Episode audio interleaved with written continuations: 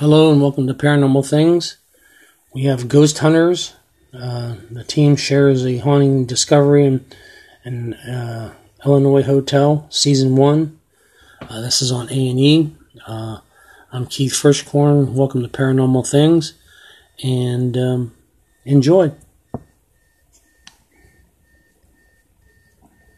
We seem to get from you, Jeremy, was based on the tragic history of the owners of this place. This seems to be the reveal. Yes. yes. Is there any danger for going the same route as three owners who ended their own lives? So the first thing we wanted to figure out was if any of the previous owners are still here at the hotel.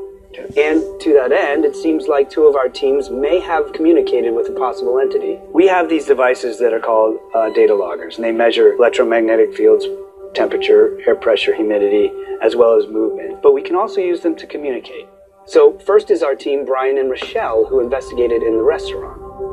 We're clearly here to Huh? talk to you. Is the lady in white you, Anna? This is the new Ghost Hunters. That's crazy. So, that's interesting. And then we had our team members, Brandon and Mustafa, investigate the bathhouse. We were talking about the way this uh, hotel's run and how uh, is about five Mary minutes is, long. has her hands full here. This is the reveal and what happened he's to Mary? uh, mixing it with the investigation. And then this is an experience that uh, that Daryl and Kristen had Yeah. up on the third floor. So everyone's perfectly still.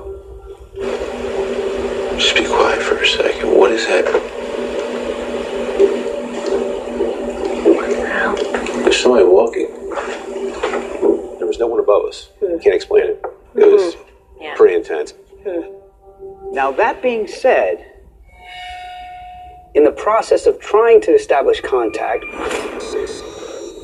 whoa, what we did find were high electromagnetic fields around the entire Definitely building. using technology that uh, most haunted wouldn't.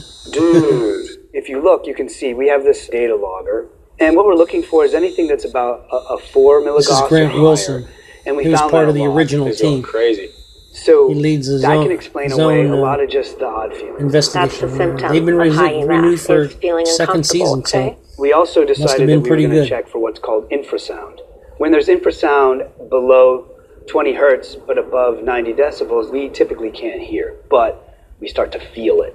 And those effects can be discomfort, feeling paranoia. Here's a chart, and you can see right in the 17 hertz range, there's an average above 90 decibels. Very Right in that range in particular, people tend to feel like they're having an encounter with an entity of some type. So this could explain the sightings of a lady in white.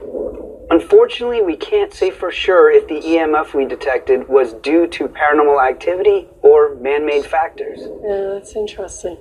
Now, one of the things we really wanted to look into here was what makes this place unique, why it exists in the first place, and that's the spring water underneath it.